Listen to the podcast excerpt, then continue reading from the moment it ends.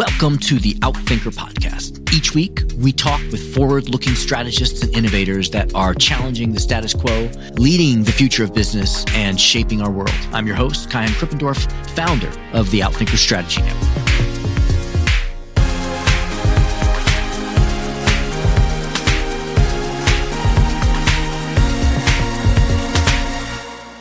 Ram Charan is an award winning professor from Harvard and Wharton and a worldwide expert on business strategy, execution, corporate governance, and building high performance organizations. He sits on seven corporate boards and has worked with the CEOs of some of the world's most successful companies, including GE, Bank of America, Verizon, Coca Cola, 3M, Merck, Aditya Birla Group, and Tata Group. He is the author or co author of 32 books, four of them bestsellers, including Execution and Confronting Reality. His latest book is Rethinking Competitive Advantage.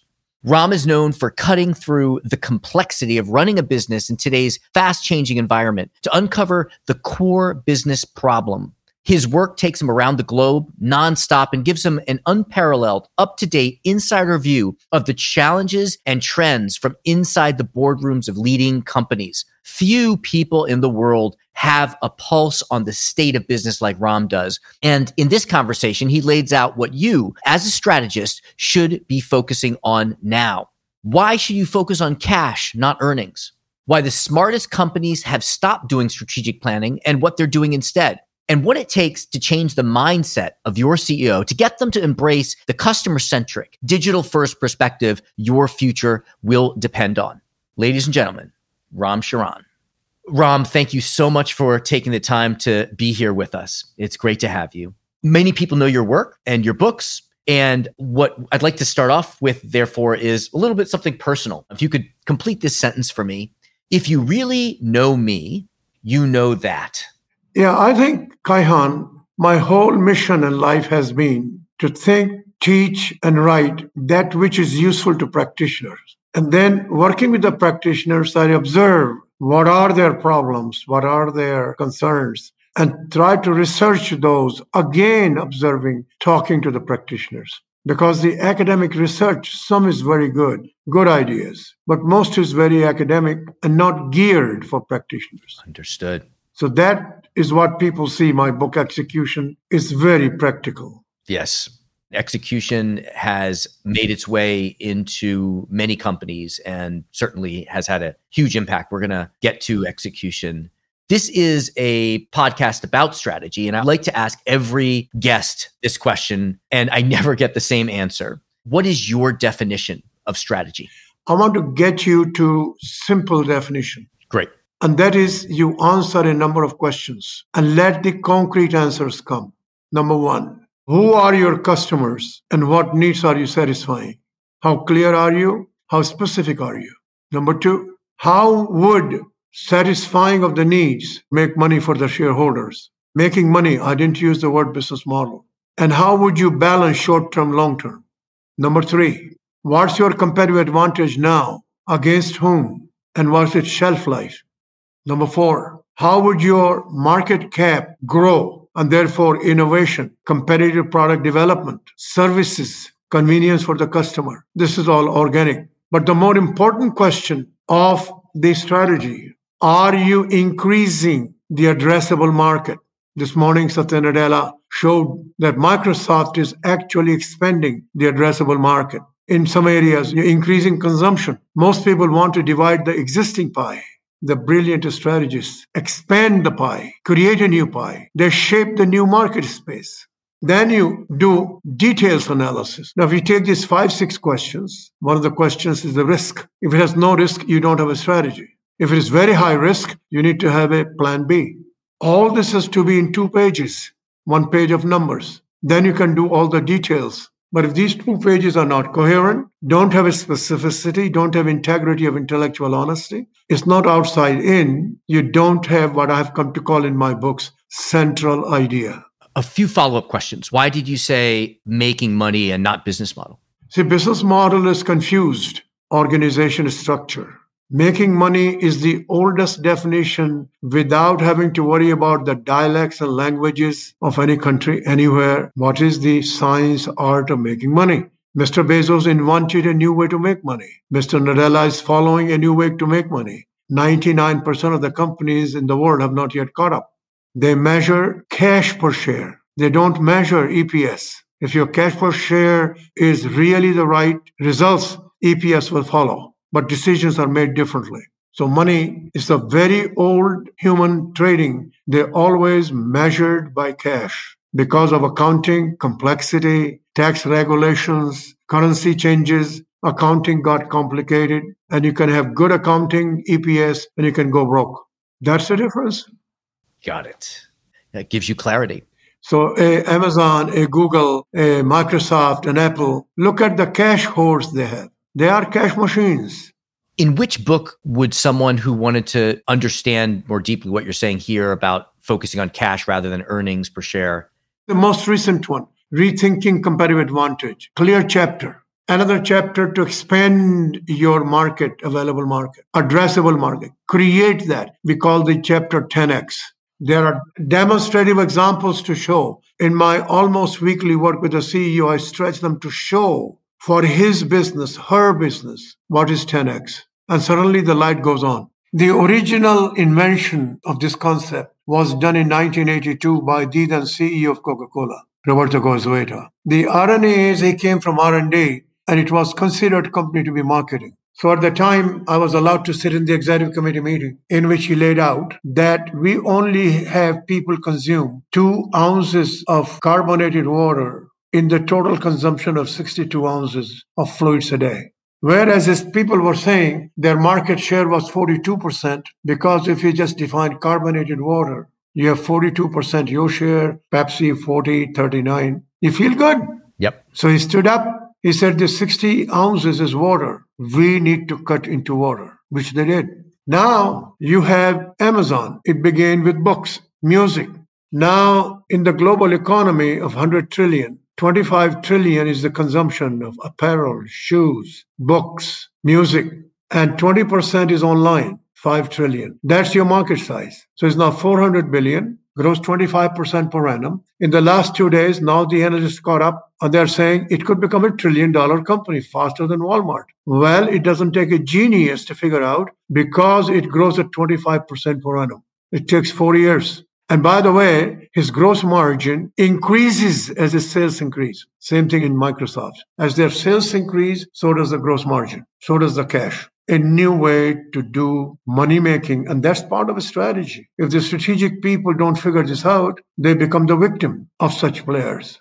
So it becomes self fulfilling. The growth increases margin, increases cash, which then reinvests in new growth. I want to hear more about the new book and also about this idea of algorithms being an engine. But just to ground it, if you could tell us a little bit about execution and what your main message or framework was in that book. Uh, first, I want to tell you that I've learned a lot from the practitioners in this period. I learned even more since Amazon came on the scene. And there's a shift. 99% of the companies have not caught up with the shift. We used to say Harvard Business School taught that way strategy first and then do the execution. That was the case. It's over. Strategy and execution now run simultaneously. Interesting. Big change because the speed matters. No more five year numbers projections in a strategy. They won't last. The world changes very fast. So, on the execution message, your clear goals on a time based, your strategy, the way I articulated. What are your priorities? Time based. Each priority has what Steve Jobs used to call DRI, directly responsible individual. What's the KPI? What's the incentive? What's the dashboard? What's the follow through? And always, I repeat the word always, have external audits against which you are performing. Internal audits are very suspect your evaluation of your competitive advantage internally done is suspect of biases. Externally done, you put the mirror in front of the face. What does that look like to have it externally done? Do you mean an actual financial audit by a outside firm? Yeah. For example, the best way to know about competitive advantage is to observe consumers. Why do they prefer you?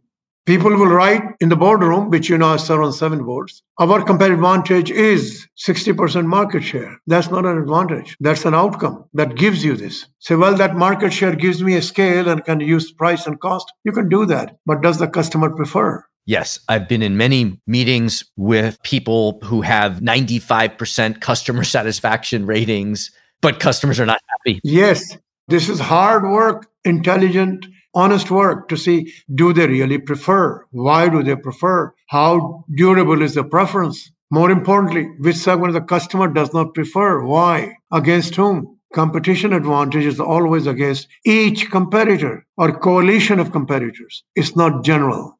How do you answer the question that probably comes up for you from people who you advise of I don't have time. How much time should I be spending asking these questions and answering these questions? Kaihan, good news.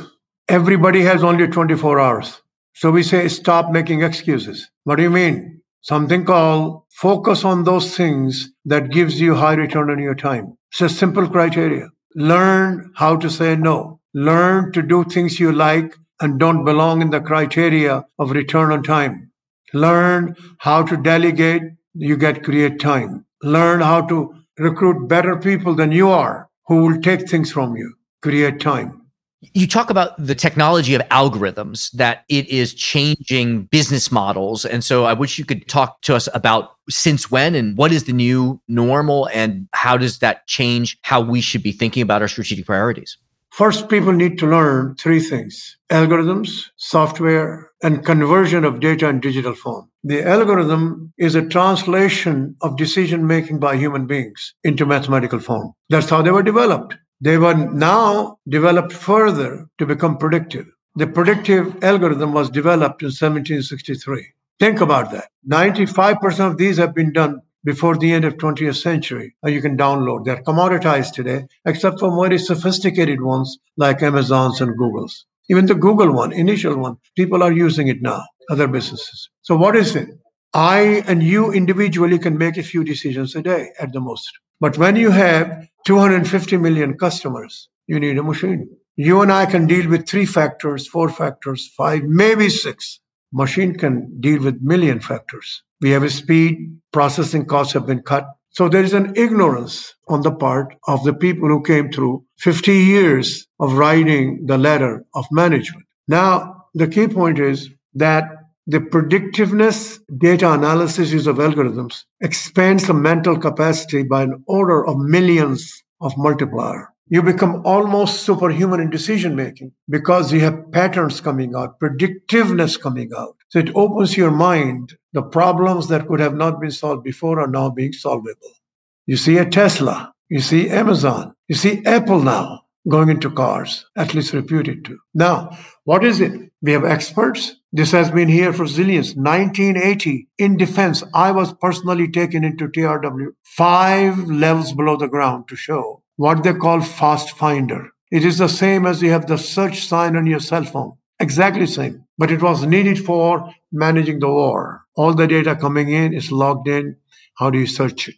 Almost all of this came from those kinds of places and became commercialized. So here is the thing for the strategists. If you learn what algorithms can do, you will choose different strategies. And the reason is that we were brought up in mass market, mass production, mass advertising. Today, you're going to have each individual personalization. You have today 1.6 billion phones, 250 million or so Netflix, 100 million or so Disney has it. Cannot do without algorithms. Disney came quite late into the game. Disney enabled Netflix to flourish. They gave the movie content to Netflix in the early stages. They couldn't see that they could kill you because they were ignorant. The mass market mindset, as I'm understanding it, is find a big segment, build something, it's done, and then you ship it. Where an algorithmic mindset is design the algorithm to learn and make customized decisions. So you're not kind of making the decisions ahead of time. You're creating a machine that's making decisions adaptively or something like that in real time and also making a decision when you are not needed. We will fill your refrigerator two weeks later. Don't worry about it. And does this mean that organizational structures change? Do we become. Absolutely. How so? It's in my book, Fidelity, gone from several layers to three. People love it. Only two people left. They got all resigned. People wonder when I tell them this company now has 187 teams. Algorithms monitor that. Total transparency, three layers. Now, there are thousands of teams in Amazon, cross functional teams. They're empowered, they love it, they monitor it, they deliver it. There's a purpose behind their job. This job is meaningful. They can see the outcome. That's why they're excited. Got it. Are there examples of companies that were built in the traditional model that are able to adapt to this team based model that you've seen? Yeah, this is the Fidelity example. I have full chapter in the book, and they have on the front part of the company. It took three years to conceive this, do it, and as I mentioned earlier, only two people left. All got reassigned. They loved it. The way Kathy Murphy did it, she conducted pilot, two pilots. They succeeded. So people came to her, why not us? Because the people got liberated. When you work in teams, only three layers. You have speed, imagination, creativity. People get liberated. That's real delegation. So I have many questions that I'd like to ask, but we are coming towards the top of our time with you. What I'd like to know is if you could talk to us a little bit about being able to access a global market and that that's now maybe because of digital products and services versus physical if you could talk to us about what the implications of that are for a strategic leader yeah so kaihan the flow of internet and very cheap access to internet removed national cultural government boundaries unless a government intervenes and prevents it it's not just consumption it's intellectual property, it's flow of ideas. Remember, without the internet, we used to have magazines you waited to read. You know how many podcasts get done to, in a day today? How much information comes? Some useful, some not useful. But everybody is, is gearing up and they all learn how to communicate in one hour. And therefore, the freshness of this news, freshness of those new ideas is not even a day old. There's a question that many of our strategy officers stumble upon that I feel you have an answer to because you're on seven boards, you advise so many CEOs, you've seen mindset shifts and you have shifted mindset. So, how do you approach that when you start engaging with a company? You recognize they need to make a mindset shift. What is your approach to influence them? It's not my approach alone, it's what I learned from these guys. And the best ones I've seen they are best in knowing, reading, observing the customer. That's the reference point. Yes, you can argue Fed change interest rates. Yes, Mr. Biden saying we're going to raise taxes. Yes, but who brings our lunch money? Not just customer today. They now have techniques to learn what the customer will want tomorrow. One of the best ones was Steve Jobs, who could figure out what the customer will want because he was able to see an old technology with the existing need, marry the two, and you create a new need. So I'll tell you, one day I was sitting in a meeting, a round table, five CEOs and I. I happened to be by chance somebody's guest. And sitting at this table was a lean and thin fellow, and there was a little dull in the period. So he said, Let me tell you a story. He was the CEO of Corning Glass. He said Steve Jobs called him and said, I want to come and see him. And he wondered why the hell would he come and see him? 1997. He came in, brought his plane, so talked to him. And he said, Wendell, I want that particular glass. And Wendell said, Steve, we shut the factory in 1976. He said, open it. He said, two years. He said, no, six months. I'll give you a check. this is the Gorilla Glass you have on these various devices. But he was planning that to see what is this thing consumer really need. Because he used to call these then cell phones as junk. And they were when you compare it. So we have people like that. And he built a base business and he led the foundation today. That is a $2 trillion company and legitimately so. So we're coming up on the top of the time. I'd like to know what are you working on now and how can people engage with you? What would be your call to action to help people engage and learn from you? See, I'm working on a couple of things. Most urgent one is that everybody knows it's going to increase shortage of talent. So I'm devising, suggesting be preemptive. It's going to be here. Face it. What are the tools? How to do that? Stop running one thing at a time the cost of people is going to rise. You got to prepare now. Should you change pricing? Should you change product mix? Should you increase productivity? Should you reduce turnover? Should you preserve the people you can't afford to lose? It's real. That's one of the things. Second thing I'm saying the global reset. There's a big reset. America, India, Japan on one side, China on the other side. Then you have technology driving this. What do you do? Which way? And that is increasing uncertainty. So I have a CEO working with me. Say you cannot predict uncertainty. So what do you do? You become agile. Everybody heard of the agile, but they don't know how to do that. So I'm working on how, what tools you use to become agile.